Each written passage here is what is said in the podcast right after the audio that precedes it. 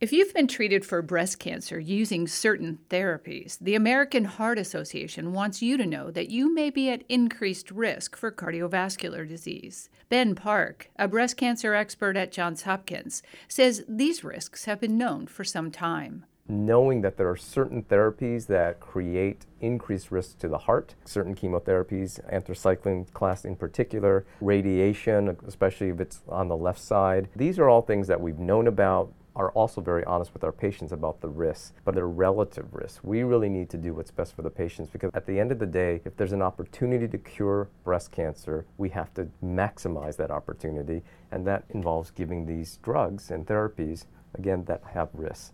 Park says that increased vigilance for heart problems is just one part of the constellation of care that should surround any woman who's been successfully treated for breast cancer. At Johns Hopkins, I'm Elizabeth Tracey.